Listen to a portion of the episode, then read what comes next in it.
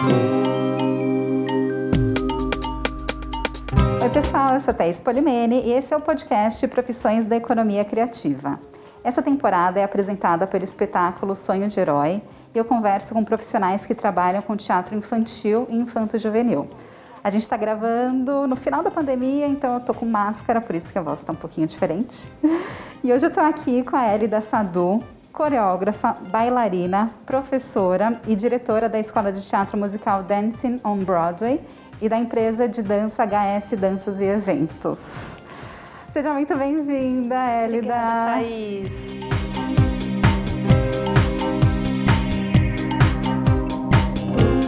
Que é um... currículo enorme. Mas são anos de, de estrada, né, Thaís? Desde os quatro anos. Então... É daí que eu quero começar. Você, você iniciou na dança por recomendação médica. E aí, Sim. como que foi? Virou paixão? Então, eu tinha quatro anos, aí tinha pé chato, né? Aí minha avó usava aquelas botas horrorosas que hoje em dia nem existem mais, né? E aí minha avó me levou no ortopedista. Ele indicou o balé. Porque realmente, no balé você desenvolve uma curvatura, enfim, no pé. E eu fui fazer. Fui, fui numa escola tradicional, aqui no bairro de Perdizes, que nem tem mais, era uma professora muito tradicional. E quando eu tinha sete anos, eu prestei o teste para a Escola Municipal de Bailados. E passei. E aí, claro, eu comecei a me interessar mais, conhecer vários professores incríveis, né, os melhores professores da época, né, renomados, que foram bailarinos do Teatro Municipal, bailarinos é, da Escola Russa, enfim. Então, e aí essa paixão foi crescendo conforme a idade foi passando e realmente fui me dedicando, porque eram horas de ensaio, de aulas diários, né, de segunda a segunda. E aí foi crescendo essa paixão e eu fui fazendo, me formei, né? Fiz ballet clássico, me formei na escola de bailados, me formei em mais outras duas escolas é, pelo método russo, o método Vaganova. E fiz Royal, que é um outro método, que é um método inglês também, de ballet clássico. E fui também veredei para outras modalidades. Então, o jazz, o jazz musical, fiz sapateado, fiz danças de salão, dou aulas de danças de salão também hoje em dia, faço várias coreografias para eventos corporativos, eventos sociais. Mas essa paixão realmente cresceu, né? assim, cresceu, começou a, a aflorar assim na infância mesmo, né? Por volta de uns 12 anos eu falei, ah, é isso que eu quero seguir. Eu tenho uma curiosidade, assim, toda bailarina comentar, ah, me formei em balé tal, comecei quando criança. É possível se formar em balé começando adulta? Sim, é possível.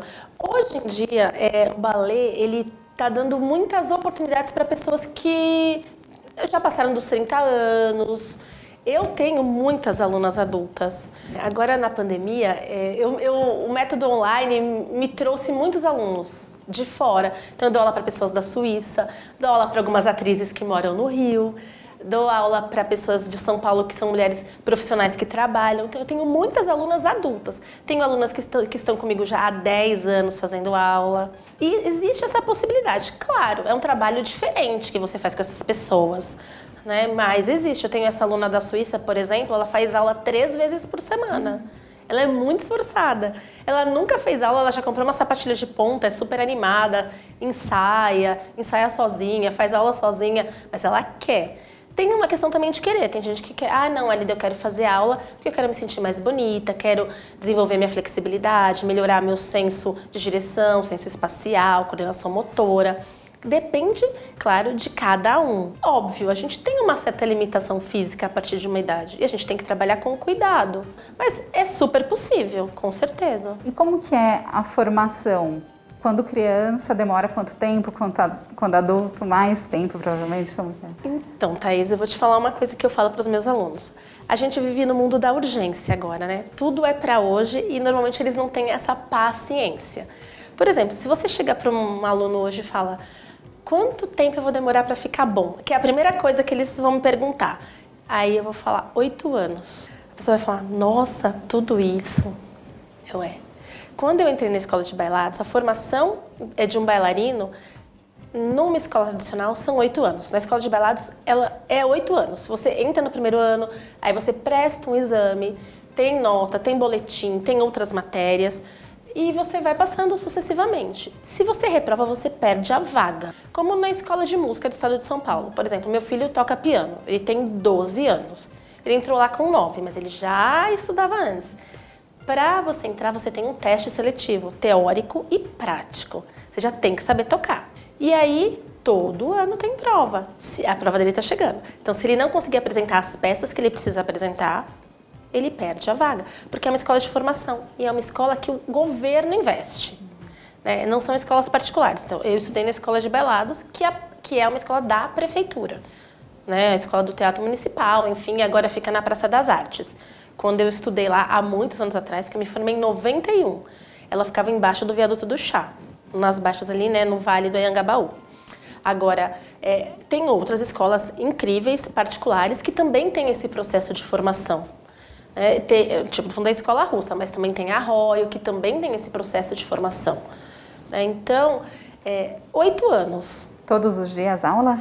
A partir, assim, no meu, na minha época, a partir do quarto ano, todos os dias. Primeiro ano, duas vezes por semana, segundo ano, duas vezes por semana, terceiro ano, três vezes por semana. E a partir do quarto ano, eram todos os dias. Mas existem escolas que você vai todos os dias. Porque hoje em dia, tudo se modifica, né? Na minha época, por exemplo, você não fazia aula de voltada para flexibilidade. Então, hoje você tem aula de flexibilidade para bailarinos, aula de PBT para bailarinos. Então, você tem várias coisas que agregam muito, fazem muita diferença na carreira de um bailarino. Tem a escola lá em Joinville, é, hum. que é do, do Teatro Bolshoi. Realmente, lá você tem uma gama de carga horária para cumprir. Né? Então, um bailarino ele tem que cumprir mais ou menos esse padrão dos oito anos para se formar. Ah, eu vou demorar isso para ficar bom? Não, significa que você vai aprimorar o seu conhecimento e vai ter o seu diploma em oito anos. Pode ser menos? Pode. Tem gente que já passa, já faz exame, passa já para o quarto ano porque já tem idade ou já tem uma competência técnica para isso. Eu entrei pequena, entrei com sete anos. A minha base técnica era muito pequena, né? Não era. Então eu já entrei no primeiro ano e fui, fui, fui até me formar.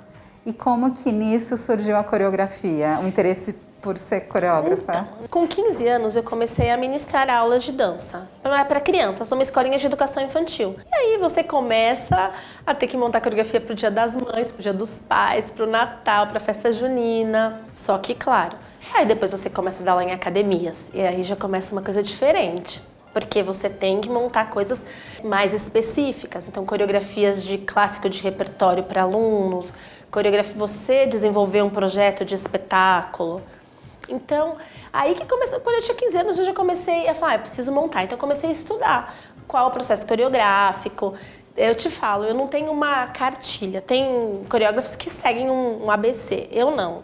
Eu gosto, às vezes, de conhecer a pessoa que eu vou coreografar, ou às vezes eu mesmo coreografo e já levo um esbocinho daquilo que eu quero fazer, ou então é na hora. Eu falo, ai, gente, conheço lá meu elenco falo, vamos. Então, eu não tenho uma é, tipo um processo muito formatado. Existem pessoas que têm. Né? Às vezes as pessoas são mais criativas tendo esse processo único sozinhas. Né? Eu não, eu tenho vários processos que dão certo. Né? Eu trabalho com diferentes níveis de, de dança. Né? Então eu tenho os meus alunos que já fazem aula comigo há muito tempo. Aí eu vou montar coreografia para um espetáculo de teatro de adultos que precisam dançar, mas que nunca fizeram aula de dança. É um outro processo. Tem que ser uma coisa funcional que dê um brilho para o espetáculo, mas que não possa ser muito técnico, mas que tenha um efeito bonito para a plateia. Aí eu tenho meus alunos de teatro musical. Alguns fazem aula, outros não. Como fazer? Como agir? É, eu acho que o seu processo, pelo que você está falando, você primeiro observa o Sim. que você tem na mão, né? Sim, com certeza. Porque é, é fácil você montar uma coreografia. Fácil nunca é fácil, vamos lá. Mas assim, uma coreografia linda, mas ai que maravilhoso, que sincronia, que linhas maravilhosas. Mas você tem elementos maravilhosos. Então você depende da, do elemento humano. Né? Tem, tem bailarinos incríveis. Eu posso fazer coisas incríveis com um bailarino incrível. Mas qual é o desafio também de você montar coisas incríveis para bailarinos, para leigos? Eu acho que isso é legal também, né? Você fazer coisas incríveis, funcionais para pessoas que nunca tiveram acesso à dança, por exemplo. Então, é, essa observação, acho que ela é muito importante. Olha, eu anotei aqui alguns espetáculos para os quais você fez a coreografia. Fantasia, Bela e a Fera, Saltimbanco, Sonhos de uma Noite de Verão, Fiquei pra Titia, Divertiment, Princesas, Meu Brasil Brasileiro. Nossa, é muita coisa. É, teve alguma coreografia que foi a mais desafiadora para você? Então, na verdade, eu acho que Fantasia Bela e a Fera foi um espetáculo desafiador, porque eu era, na verdade, faz tempo que eu montei esse espetáculo, montei várias coreografias. E tinha um patrocinador exigente, porque era uma peça profissional, ficou em cartaz no Teatro Sérgio Cardoso, era uma peça que ficou em cartaz por muito tempo, uns seis meses em cartaz, era um musical grande. Quando estavam vindo os grandes musicais aqui para São Paulo, para o Brasil, enfim, e eu era jo mais jovenzinha. E foi desafiador, porque eu dava aula de dança na faculdade. E aí me chamaram, me indicaram para montar essas coreografias. E eu coreografei o espetáculo inteiro. E foi muito desafiador, porque eles não eram dançarinos nem bailarinos. Mas ficou muito funcional, o elenco era grande, bem grande, mas foi incrível e foi bem funcional. Eu acho que ficou muito bonito, é, deu realmente um visual é, lindo, limpo, clean. É, chegou no ponto que a gente queria, mas realmente foi bem. Foram vários ensaios. A gente saiu até de madrugada. Nossa!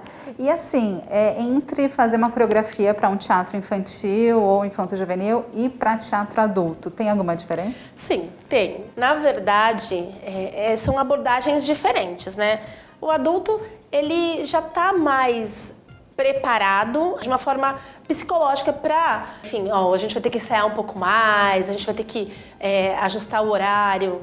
Criança já depende de pai, de mãe, de escola, de horário. É, é, é diferente apesar que a gente tem crianças muito preparadas tecnicamente hoje em dia, né? Então, às vezes o adulto também não tem, muitos adultos não têm essa preparação técnica. Eu estou falando assim de um teatro que não é profissional. É, agora, se você for pegar uma montagem profissional agora, né, dos, dos grandes musicais, você tem um, um, elenco maravilhoso. Eles são, eles passam por audição, então tem, já tem o perfil. Ah, você tem um perfil para bailarino, um perfil para os personagens principais, né, para os protagonistas, para os coristas. Então é mais fácil porque você já vai trabalhar com o elenco direcionado. Né? Então tem vários espetáculos aí que estão mesclando é, adultos e crianças, né, que estão em cartaz, espetáculos incríveis. Mas é tudo por meio de audição. São crianças também que já estão preparadas, que já têm um nível técnico, tanto de canto e de dança avançados, e tem os profissionais. E tem os bailarinos que já estão preparados também, que são bailarinos formados, que já dançaram em várias companhias, que vêm para agregar e também ter um trabalho extra aí no teatro musical. Agora, quando você fala de teatro musical ou teatro infanto-juvenil, é, para amadores é um trabalho mais complexo. Por exemplo, meu Brasil Brasileiro, a gente ensaia praticamente todo no online. Eu tô com princesas, praticamente todo no online. Todo. E é um espetáculo, o meu Brasil Brasileiro é um espetáculo grande, são 30 pessoas. Né? Um elenco de crianças de 9 anos, aí vai até 29 anos, né? Aí vai para adultos, mas a maior parte é infanto juvenil. São crianças de 9 até adolescentes de 16 anos. E quando você fala em orientar os jovens talentos, você tem trabalhado com isso, né? Um dos seus focos. Sim, sim. A gente tem. Eu tenho uma mentoria é, em teatro musical. Né? Então a gente orienta e tenta orientar pais e filhos, né? Porque na verdade você tem que trabalhar em um conjunto. Porque são muitos ensaios, então a gente realmente tem que adaptar a vida dessas crianças e desses jovens para que eles possam também dar conta, não se frustrarem, não se compararem, porque realmente nem sempre toda criança tem o nível técnico de uma outra criança. Não é que ele não vai chegar lá, é que ele precisa se preparar. E o que, o que para mim, como diretora, é mais importante? Vou falar, não é o talento, é, na minha opinião, é a maneira como você lida com o seu processo durante um espetáculo, durante os ensaios. É mais a parte comportamental que me interessa do que realmente o próprio talento. Talento, técnica, você prepara. Claro, o talento serve para ajudar você a chegar mais rápido. Você fazer aquilo com mais facilidade. Por exemplo, eu quando entrei no balé, eu tinha amigas que tinham pé maravilhosos, pés, colos de pé incríveis. Eu tinha pé chato. Eu tive que trabalhar minha técnica para conseguir chegar ali no nível para ter um pé melhor. Mas tudo depende do seu esforço, da sua dedicação. Então, e também uma coisa que para mim é muito importante que eu oriento: apliquem as correções. Foquem e apliquem as correções. Um diretor quer muito isso. De repente, uma pessoa que tem talento e você fala: olha, faz desse jeito. E a pessoa, ok, continua fazendo do mesmo jeito. E uma pessoa que não é tão talentosa, não tem aquela voz tão afinada, ou aquela linha de dança tão bonita, mas você fala: faça desse jeito. A pessoa entende, aplica, presta atenção eu tenho, tenho essa tendência de dar um melhor papel para aquela pessoa que aplicou as correções. Tô, eu acho que é a maioria dos diretores, porque é mais fácil você trabalhar com uma pessoa que, que entende o que precisa ser feito. Né? E claro, o aspecto comportamental. Eles entenderem que de repente se eles não conseguirem um papel não é por falta de talento, mas é porque o perfil não se adequa. A gente tem que trabalhar com perfil no teatro, na dança, né? Então, você vai fazer, sei lá, uma irmã da Cinderela, ela tem aquele perfil. Você vai fazer a Cinderela, ela tem o perfil de Cinderela. Então, às vezes, não adianta eu ali querer ser a Cinderela, porque eu não tenho o perfil de Cinderela. Então, a gente também tem que saber adequar o nosso perfil à personagem. Nossa, é também uma orientação terapêutica, né? Sim, porque no fim, a gente às vezes, as crianças principalmente, os adolescentes ficam frustrados. Ah, eu não consegui o papel, ou eu não sou tão bom, eu não sou o suficiente. Né? E, mas eu acho que também tem uma questão de pais que precisam ser orientados, né? Principalmente de não colocar a sua expectativa nos filhos. Eu acho que isso para mim é o principal. E, claro, eu, como diretora de teatro musical infanto-juvenil, eu convivo com isso diariamente, né? Você vê muitos pais que querem refletir as suas expectativas, os seus desejos, as suas frustrações naquele filho, naquela criança. Ah, eu não fui, mas você vai ser. Eu não fui, mas eu quero que você seja. E às vezes nem é isso que a criança quer, né? Você pode fazer teatro, dança para se divertir, para ser melhor, para falar melhor, para falar em público, para se dar bem numa entrevista, para se dar bem na escola, para apresentar um trabalho de escola melhor, para melhorar sua dicção, sua fala, sua comunicação. Você também pode fazer por isso e participar dos espetáculos, dos eventos, mas tem pai que insiste que quer que o filho seja o melhor, assim, mas é porque é um desejo do próprio pai. Então, esses pais também precisam ser orientados. Nossa, Érida, tudo que você está falando, eu acho que se aplica para muitas áreas, né? Sim, para tudo, né? Os pais não depositarem expectativa nos filhos, o profissional aceitar as correções e tudo bem, né? Ir melhorando. Sim. Isso vale para tudo, né? Porque assim, tem, tem, eu vejo, né, em crianças, por exemplo, que não aceitam o direcionamento. Então, se você é diretor de um teatro, ele você sabe, a peça é sua, você está lá dirigindo aquela peça, você sabe o que você quer daquela peça.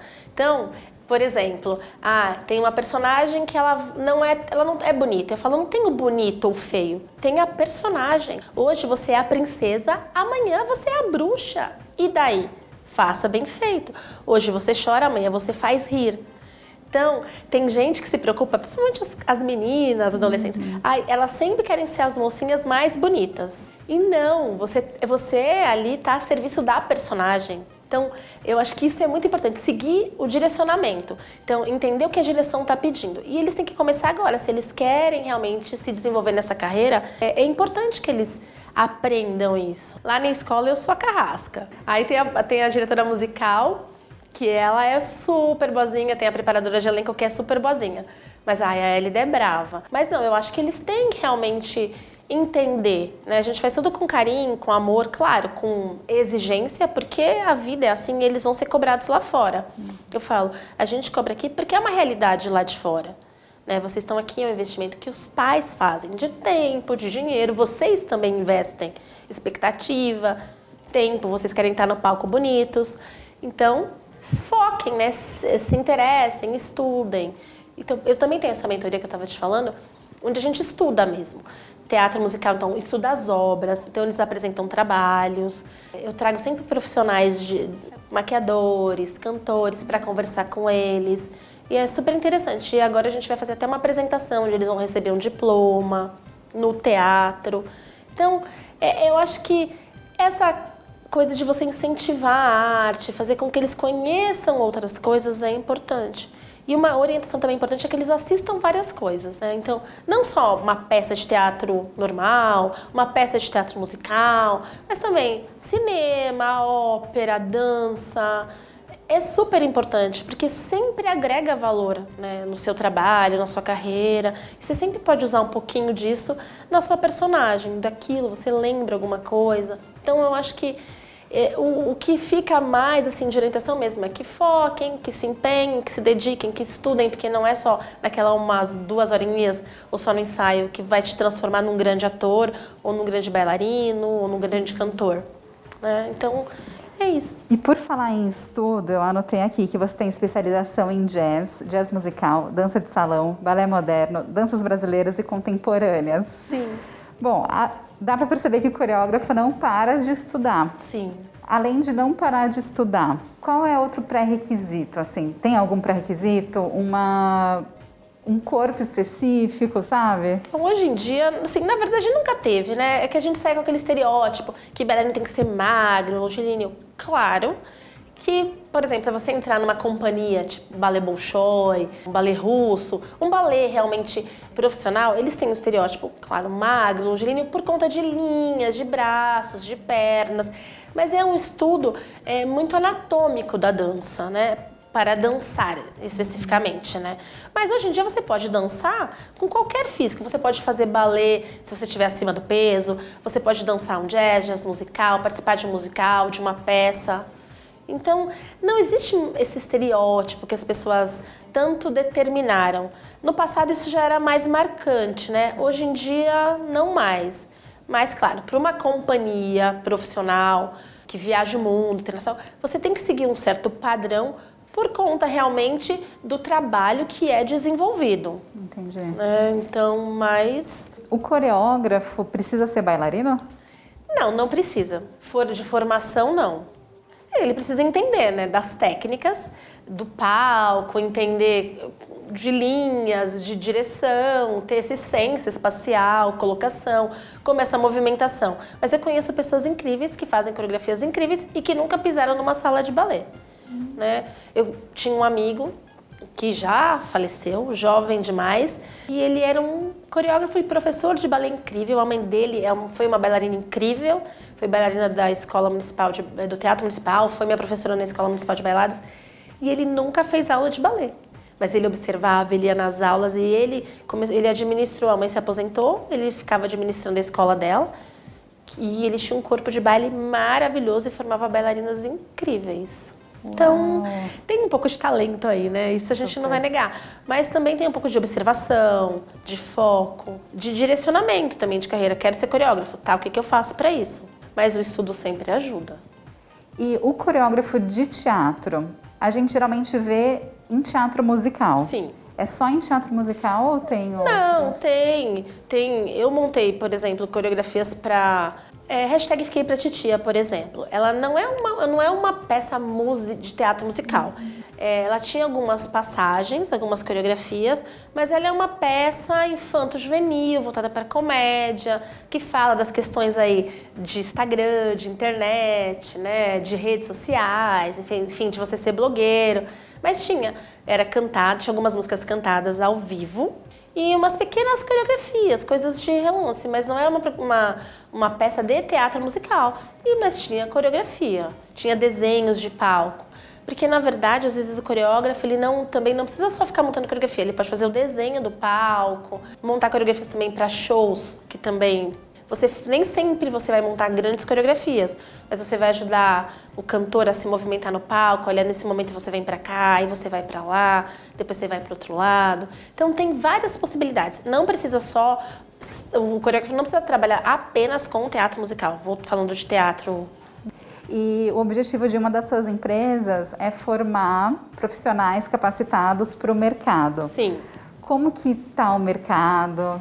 Então, na verdade, né, agora ainda bem, as coisas estão voltando, estão voltando a funcionar. Agora as coisas estão abrindo. E o que é legal é que estão surgindo muitas oportunidades, né? Então, muitas audições. Eu acho que, que é importante, né? Eles terem essa oportunidade de conhecerem um trabalho profissional.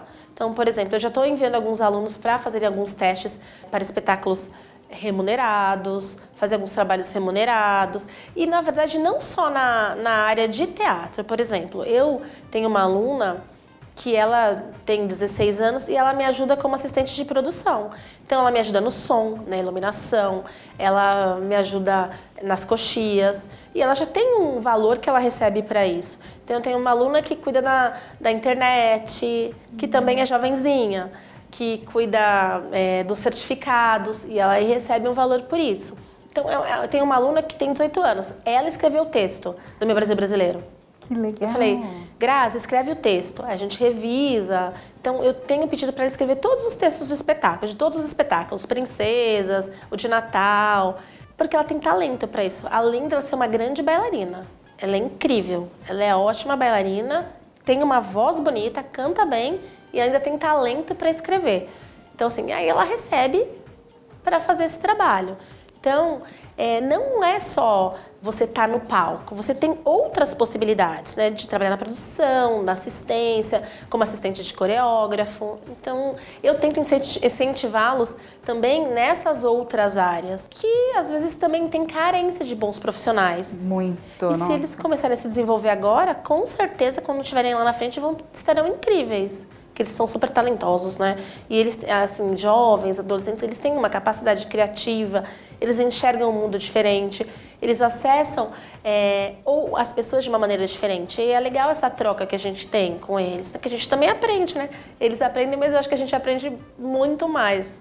É uma troca, né? Sim. Um compartilhamento, muito Sim. bom.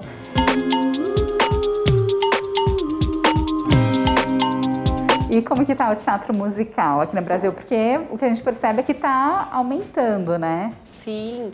Na verdade, ele está numa crescente, né? Realmente. E tem muitos profissionais surgindo, né? Tem já profissionais adultos incríveis e tem muita criança vindo preparada, né? Porque hoje em dia tem crianças que você fala, ela sai da escola, aí depois ela está na aula de canto, na aula de dança, na aula de teatro musical, na aula de sapateado, aí vai para fonoaudióloga, é, então, tem crianças muito preparadas, incríveis. E está nessa gama, né? Tá esse processo realmente crescente. Eu acho que o Brasil vai ser um grande acelero aí, além de artistas incríveis, mas também de produções nacionais. Tem produções nacionais muito legais. Eu adoro o teatro musical nacional. Eu adoro. Eu fui assistir Cinderela no domingo. Levei alguns alunos para assistirem e, na verdade, não é a da Disney né? Então, acho que são músicas autorais, bem bonito, com vários artistas incríveis, né? Um, um elenco grande de bailarinos, de coristas, de ensemble e protagonistas muito legal. Então, tá nessa crescente. Tem vários é, diretores e escritores maravilhosos. Tem um rapaz, eu vou até citar o nome dele, Vitor Rocha, que é um jovem, não tem nem 25 anos, e escreve peças incríveis. Né? Escreveu Se Essa Lua Fosse Minha, que é muito linda a peça e super talentoso rapaz. Então, eu acho que a gente tem uma crescente de vários profissionais que estão surgindo e que vão surgir ainda. E por falar em teatro musical brasileiro, a sua mais recente produção é o Meu Brasil Brasileiro, né? Que eu vi que apresenta várias danças brasileiras, como carimbó, marabaixo, que eu nunca tinha ouvido falar, danças típicas do sul, forró, ciranda, samba, boi bumbá. Como que foi esse processo de pesquisa? Porque você comentou que a sua aluna que escreveu. Sim. Mas provavelmente você orientou, né, sobre as danças. Então, na verdade, eu me baseei numa obra de uma amiga minha que era uma comédia. É uma atriz chamada Chimenará e ela tinha uma comédia que não tinha nada a ver com o espetáculo que a gente é, colocou agora em cartaz. Mas é, chamava Meu Brasil Brasileiro, eu falei, Xi, vou usar o nome. Ela, pode usar, é seu. E, na verdade, se passava num, num, avião e aí eles iam passando pelos estados. Mas era uma comédia mesmo. Aí eu falei, não, vou transformar numa peça informativa, assim, para jovens, para as famílias. Aí eu falei, Grazi, que é a minha aluna, escreve essa peça, escreve a gente vai formatando ela junto. Então ela foi escrevendo. Então, desde a região norte, começando pela região norte, aí vem para nordeste, centro-oeste. Aí eu troquei, em vez de ser sudeste, eu pus a sul e terminei na sudeste. E aí pegando características principais de cada região. Falando um pouquinho bem assim, porque tinha que ser sucinto, uma peça rápida, de uma hora de duração mais ou menos, porque senão, para prender realmente a atenção das crianças, enfim.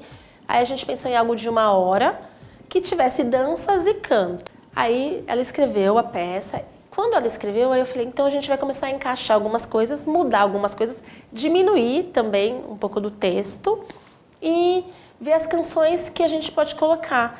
Então aí eu fui pesquisando e fui escolhendo. Então, ah, para abrir, quero Canta Brasil. Aí depois vamos por aqui, de repente, País Tropical. Então eu fui escolhendo canções que tinham a ver com o universo do Brasil e que seria legal para eles também conhecerem, porque as crianças de hoje em dia, na verdade, os nossos adolescentes, eles não conhecem. É, Canta Brasil, Aquarela do Brasil, País Tropical, não conhece, Festa do Interior. Então não conhecem músicas que, de repente, na minha época eram muito conhecidas, né? na época que elas foram compostas, e que, que fazem parte mesmo da história é, da música popular brasileira. Então, foi bem interessante esse processo também com eles. Ai, não... Aí os pais ficaram animados também, né? Nossa, que legal, meu filho está aprendendo músicas que eu cantava e que, na verdade, ele nem sequer conhecia. Porque, atualmente, jovens gostam muito de músicas internacionais, né? Uhum. Então, foi bem legal esse processo. Cantar sampa. Então, a gente foi escolhendo músicas que tinham a ver com cada região também.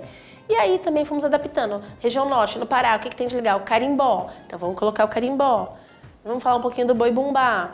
Ah, ah, é carnaval. Foi legal que eu convidei as passistas. Pra, então, o Grupo Renovação Rosa de Ouro está com a gente no espetáculo. Todos os espetáculos eles participam, então eles entram nas músicas que tem a ver com samba, carnaval, então canta-se Voz do Morro, Rio de Janeiro. E aí a gente faz uma menção ao samba. Então eles dançam. A Aquarela do Brasil, também todo mundo entra. Canta Brasil, País Tropical. Então é muito legal realmente essa interação das crianças também com esses profissionais da dança. Eu sempre convido um amigo que é profissional da dança. Então, cada dia também, cada apresentação tem uma coisinha diferente. Nem sempre é tudo muito igual. Eu fiquei muito curiosa sobre o mar abaixo. De onde ah, que é? Então, é, é do norte, né? E tem a ver com o movimento do mar, na verdade. Ah. Mar acima, mar abaixo. A roupa é um pouquinho similar à do carimbó também, né? É uma roupa, é, usam saias, uma roupinha, para as meninas também, uma roupinha mais compridinha, umas sainhas, mas tem muito a ver com o movimento do mar, mar acima, mar abaixo. Tem muito a ver com a cultura do norte, né, nordeste, enfim, que eles têm muito essa coisa regionalista, né? Ai, que é lindo, né? Lindo, maravilhoso. Super importante. E a gente nem conhece. Né? Então, eu também, nessa pesquisa, eu já tinha escutado, mas não conhecia a fundo. Tem várias danças que a gente também não conseguiu colocar, né? várias coisas que a gente não conseguiu citar e que são incríveis. É, mas, se Deus quiser, aos poucos, aí, se eu for pegar por região, depois a gente vai desenvolver um projeto aí que traz danças de, de cada região que são incríveis. No sul também tem o peão e a prenda. E aí a gente conseguiu fazer uma pequena menção. Tem a cavalhada no centro-oeste, né, que, que fala mesmo sobre as cavalhadas. Então a gente conseguiu um figurino bem legal que representasse é, esse momento. E a gente foi tentando fazer uma pesquisa bem direcionada. Nossa, muito importante isso que você está fazendo, porque geralmente a gente conhece as danças valsa, Sim. bolero. Sim. Não, bolero não, é. Como que é o nome? Tango. Tango. Tango. E, e, as danças do Brasil tem tantas e a gente sim, não sabe, né? Sim, tem o forró, aí tem até o brega, então a gente tem muitas coisas legais. Aí tem o forró, aí tem o sertanejo, sertanejo universitário, tem o forró pé de serra, o forró universitário. A gente tem várias vertentes. Aí, aí tem, claro, as danças típicas de cada região. Ah, tem o samba, tá. Aí tem o samba de carnaval, o samba no pé. Aí tem o samba de gafieira, o samba rock, o samba pagode, samba canção. Então, tem várias modalidades. Só que, claro, a gente também nem tem como conhecer tudo, mas é muito interessante a gente saber um pouquinho. Né? E a gente também, numa peça, não tem como falar de tudo, mas citar eu acho muito importante, né? E trazer uma referência, mesmo musical porque eu fiquei surpresa. Crianças, né? Ai, a gente nem conhecia a Aquarela do Brasil. Eu falei, gente, é um hino, vocês têm que conhecer. Então é bom porque agora eles todos sabem cantar. Claro, eu tenho uma pessoa que canta, uma aluna de 12 anos que canta. Todos fazem coro e é importante isso. Né? Você conhecer, claro, hoje em dia a gente não pode é, querer que uma criança, adolescente tenha só referências nacionais. Uhum. Nem, nem na nossa época. É importante que eles tenham grandes referências internacionais, mas é, um, é uma outra colocação de voz, né? Você cantar MPB é muito diferente de você cantar uma música internacional. E um artista, ele precisa não ser bom em tudo, mas ele precisa conhecer um pouco de tudo. E claro, ser especialista incrível em alguma coisa para a gente ter essa referência, mas precisa conhecer um pouco de tudo. É, isso que você falou de referência, provavelmente você é referência para os seus alunos, para muita gente. Eu queria que você comentasse quem são suas referências. Ai, gente, então, é, eu vou falar no balé. Na verdade, tem muita gente que tem referências internacionais, mas eu tenho uma referência internacional que é incrível porque eu cheguei a vê-lo pessoalmente, que é Mikhail Baryshnikov, que para mim é o melhor bailarino incrível, é assim, acho que insuperável, um bailarino russo que tem uma história linda, trabalhou em vários filmes, enfim, mas ele é um bailarino incrível, um coreógrafo incrível e todo esse processo dele foi sensacional. E também a trajetória dele é incrível, um bailarino russo que foi se apresentar fora do país, na época que o regime russo era fechado, pediu asilo político num num outro país, conseguiu se desenvolver, foi bailarina do American Ballet. Ele é maravilhoso, não só pela trajetória, pela história, mas como técnica clássica, para mim é indiscutível. E, e, numa época que, na verdade, a gente não, tem, não tinha tantos recursos. Porque hoje em dia você tem recurso de massagista, de aula de flexibilidade, alongamento. Claro, ele, por ser um bailarino russo, se dedicar muito à dança, é, é, teve acessos incríveis para a época, mas hoje você tem acessos maravilhosos, né? com o desenvolvimento de tudo, tem técnicas diferentes para você melhorar realmente a sua performance. Agora, eu adoro Michael Jackson, amo, eu acho que ele é uma referência artística maravilhosa em todos os aspectos, como música, como dança, como artista, né? como dedicação à arte. Para mim, ele é sensacional. Ah, e assim, nacional eu tenho uma bailarina que eu adoro, que foi minha professora, é Dona Marília Franco. Ela foi bailarina do balé russo, já falecida. Foi casada com uma das referências do balé mundial, Václav Vilcek, um russo também. Ela era, foi uma bailarina incrível, deu aula até os até um pouquinho antes de falecer, né? Maravilhosa, sempre no salto, maquiada. Então é uma referência. E eu assim já adulta, fazendo as aulas dela já adulta, bem, né, passando dos 30 fazendo as aulas dela e sempre assim, muito, um tratamento muito respeitoso. Na verdade, é, eu acho que isso é importante. Na, assim, na minha época, a exigência era muito grande. Eu não posso lidar com a exigência que eu lidava no passado com, eu não posso usar dessa mesma exigência hoje em dia. Outros tempos, outra outra visão né? Então, claro, a gente tem que exigir, mas de uma maneira que não era aquela que a gente foi exigido no passado, né? Porque, claro, tem gente, cada um recebe de uma maneira. Eu sempre recebi é, isso de uma forma muito tranquila, que sempre foi para o meu bem. Uhum. E eu trabalhei isso em mim para evoluir. É, agora, tem gente que não, mesmo na época que era a, a minha época. E hoje em dia também. Mas hoje as coisas estão mais abertas, né? É, talvez o senso aí de é, as pessoas estão muito mais igualitárias, né? Na verdade, às vezes eu posso ter um conhecimento maior de uma técnica, né? Mas o, o aluno tem essa essa possibilidade de questionar mais. É que na verdade eu acho que são épocas diferentes, né? Mas realmente ela é uma referência incrível para mim, né? É uma referência que podia se fumar na época da sala de aula, então ela fumava em aula. Eu falava, meu Deus, né? Eu que nunca fumei, né? E cigarro sempre me fez mal, mas eu tenho essas referências, mas de, do quanto ela era brilhante e maravilhosa, quanto ela tinha uma musicalidade incrível que eu jamais consegui atingir. Né? Então, é um, ela conseguia montar coreografias de uma forma musical muito diferente. Né? Então, toda vez que eu vou montar uma coreografia, eu me espelho e lembro dela montando as coreografias é, que ela montava de repente ali na hora e era muito musical. Ela conseguia pegar coisas assim na música que é uma contagem muito diferenciada, é, de uma maneira muito incrível. Era um dom, era um talento que ela tinha e que ela conseguiu evoluir com, com a experiência, enfim. Então são referências que eu acho que para mim são incríveis, né? Nossa, como é bom, né, ter uma referência com quem você pôde trocar, né, Sim. aprender assim pessoalmente, porque às vezes as pessoas têm referências de profissionais que nunca viram, né? Sim. E você pôde Sim. ter esse contato com ela, pessoal. Serve muito, assim, né, para a carreira. Ah, com certeza, porque é uma coisa que você você se espelha, né? E, e, é uma referência que ela é muito presente, né? Você vivenciou. Então acho que fica muito mais fácil também você aplicar, né? Você trazer para sua realidade, acessar lá a sua caixinha, falar, nossa, posso isso aqui eu consigo aplicar, Sim. né? Então é, é, eu acho que é muito importante você ter essa vivência. É, talvez hoje em dia também seja mais fácil para os alunos da atualidade terem esse contato com seus ídolos ou com suas referências, porque o acesso à internet te traz isso. Hoje você tem possibilidade de estudar fora, de fazer um grande workshop e trazer grandes profissionais da Broadway, por exemplo. Você tem chance de ir até lá fazer grandes cursos. Tem escolas referências, escolas que levam seus alunos. Né? Então, Hoje em dia também isso é mais fácil, né? É, até de forma online, né? Sim, online. Eu, hoje eu me vejo ministrando aulas para assim, artistas que eu acho incríveis. E hoje eu falo, gente, eu tô dando aula, tô dando aula para essa pessoa de balé, por exemplo.